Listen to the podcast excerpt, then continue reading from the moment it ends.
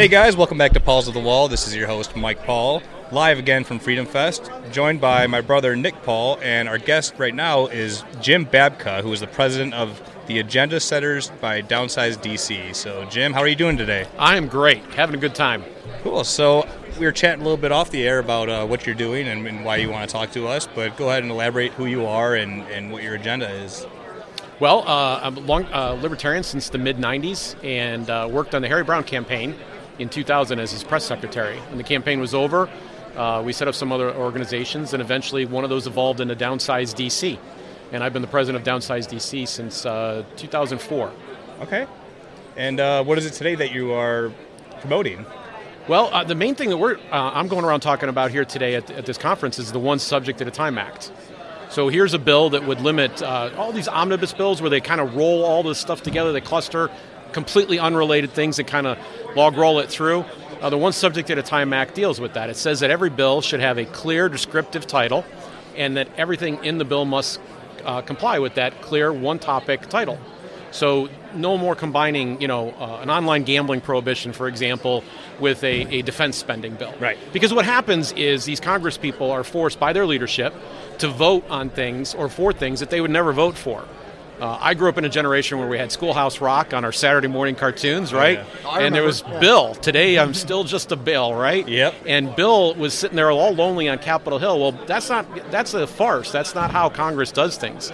Uh, the leadership of Congress, uh, the leaders of the committees, the actual leadership in the House and the Senate, the majority leader, and so forth, they they actually put the bills together, and very little of that is left to the so-called backbenchers. All the other members, your representative potentially, is doesn't have a whole lot to say. They just get to vote at the at the end, and they end up having to vote for a lot of things that they oppose and they go home at election time and they get challenged by their opponents uh, and saying, look, they voted for this, they voted for that. But a lot of times it was stuffed in these sure to pass bills, defense appropriation bills, highway funding bills that are just stuffed full of pork, stuffed full of a whole bunch of things that could not stand alone if they if they worked the way Schoolhouse Rock described it to you.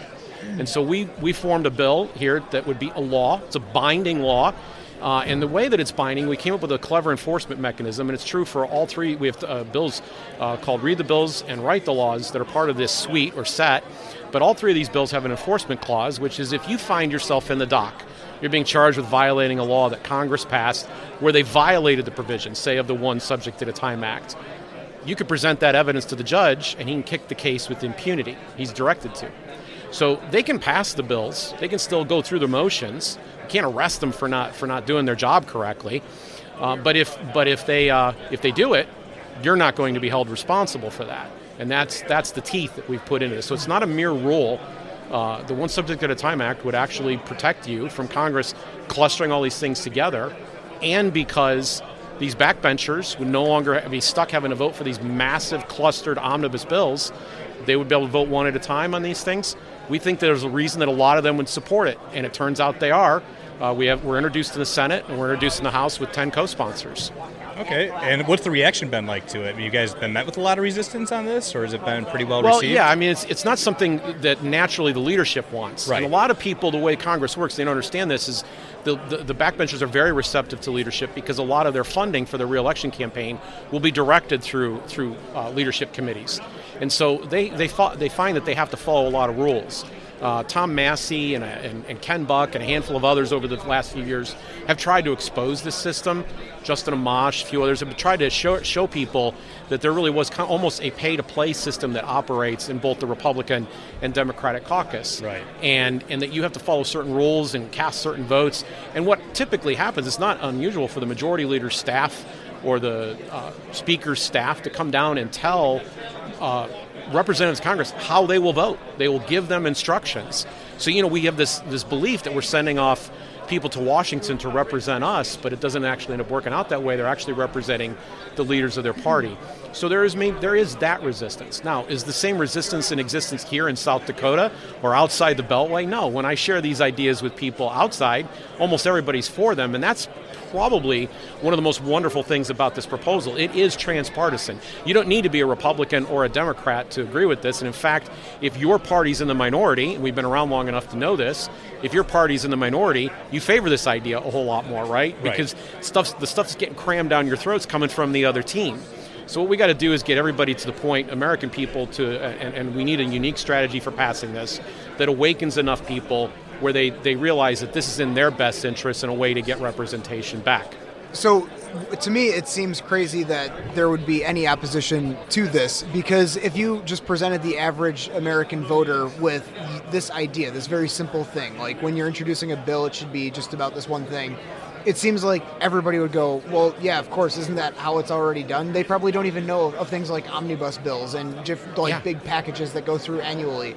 So, uh, to me, it's like the biggest demonstration of how our republic democracy doesn't actually function the way that we're taught. Like you mentioned, Schoolhouse Rock. Like this yeah. isn't how this actually works. Yes. And to me, that's a huge. Even if you're like, let's say you're not successful in actually getting this policy through, I think you are going to be successful in just red pilling people, showing them like, hey, look at something so simple that seems like it's just anti-corruption that they rejected that on both sides. So to me, it's it's uh, it's great to see this initiative just to like you know tell the politicians put your money where your mouth is or we're going to expose you as liars and corrupt.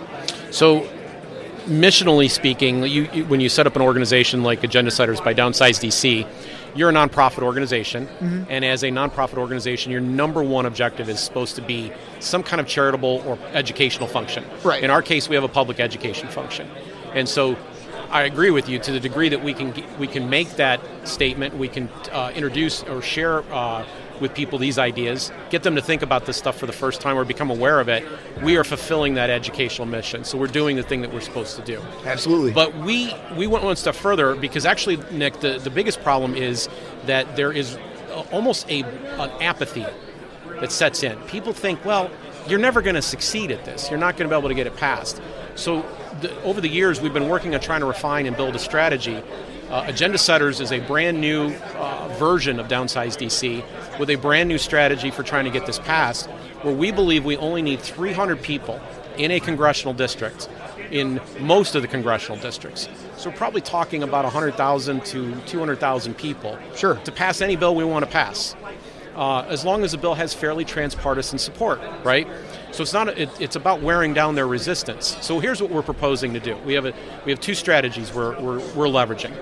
Uh, the first one is called the 300, and we got it. You know, I'll, I'll be honest with you, a little sheepishly it's the movie, right? The 300 standing yeah. in Thermopylae, right? Yeah. Look at what they were able to accomplish. I'm a sucker right? for it. Sure, oh, yeah. good, good. but you know, uh, we think we might be able to do it with just waves of, of three, five, and six people at a time, all going into their congressional office, marching into the office and saying, "We want you to pass the One Subject at a Time Act or any of the other bills that we have on our website at right. downsizedc.org."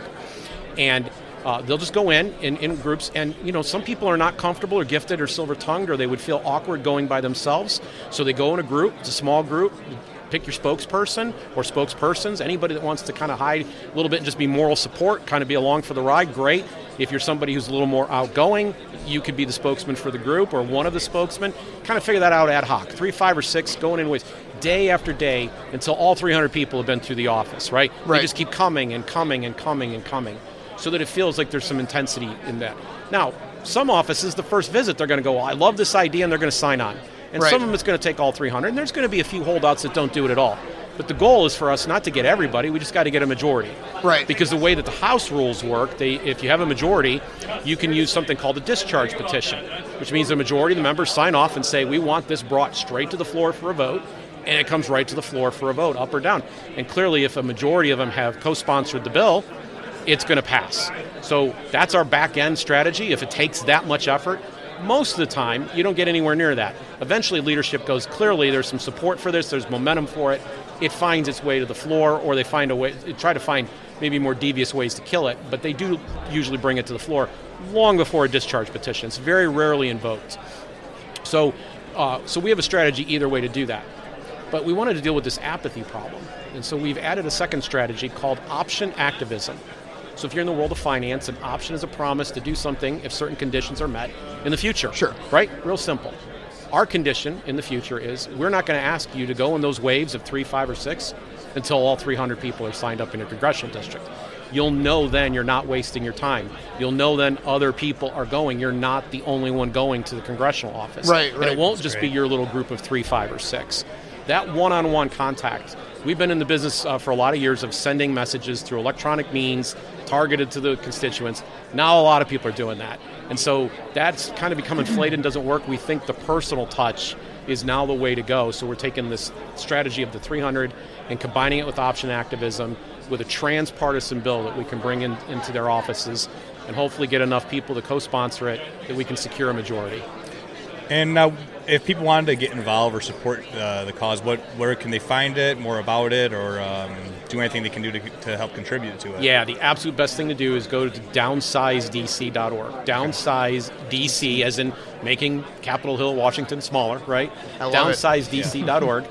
And on our website, we've got an action button. There's only six campaigns there right now, and that's on purpose because our goal is to show that we can develop these 300s and we're working on that right now. Uh, yesterday alone, we recruited 85 people uh, to join our site. Awesome. So uh, we're, we're on a, a, recruitment effort right now. We need you. So if you're in, in, the sound of my voice right now, go to downsizedc.org. You'll see those six campaigns, including the One Subject at a Time Act listed there. And I hope people will come check us out. Yeah, I strongly encourage everyone listening to do so. That's uh, I'm typing it in right now. Yeah, absolutely. It's uh, we, we support the cause. So. Uh, Did- uh, well, one quick question: Did you get that, that idea of the 300 and the option uh, from like a Kickstarter model? Is that kind of what inspired it? Uh, the option, well, it, it, does kind of. I, I, see where the resemblance between the two, um, but it, it, really was from years of trying to get people to act. Right. So, you know, could we get enough letters sent to Congress to get something to happen? And what we found out as years went by more and more is that people have, public choice economists call it rational apathy. Yep. Uh, so inaction's the normal state, right? We know that from physics, right? Things don't move until they're nudged or pushed. And uh, apathy, just the tiniest bit, is enough maybe to keep people from moving. Yeah. And we notice that a lot of people are like, well, this ain't going to work, right? We hear that a lot. I mean, it's a great idea, Jim, but it's not going to happen. Yes. And yeah. so, what we were looking to do specifically, the option activism piece, is really about addressing that apathy. We're not asking you to do anything other than sign up and wait until we get back to you until we have that 300. You sign up, you wait, and then when the 300 comes, you've basically made a commitment to go visit.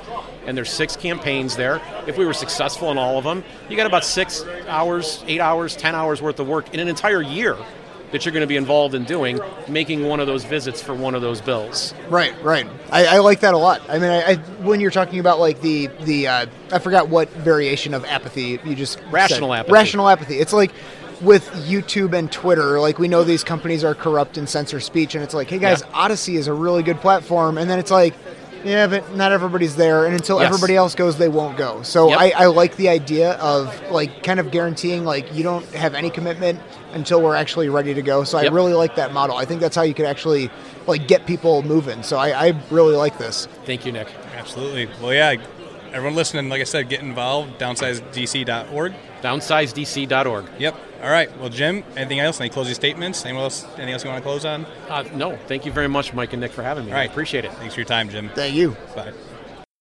Save big on brunch for mom, all in the Kroger app. Get 16 ounce packs of flavorful Angus 90% lean ground sirloin for $4.99 each with a digital coupon. Then buy two get two free on 12 packs of delicious Coca Cola, Pepsi, or 7UP, all with your card. Shop these deals at your local Kroger today or tap the screen now to download the Kroger app to save big today. Kroger, fresh for everyone. Prices and product availability subject to change. Restrictions apply. See site for details.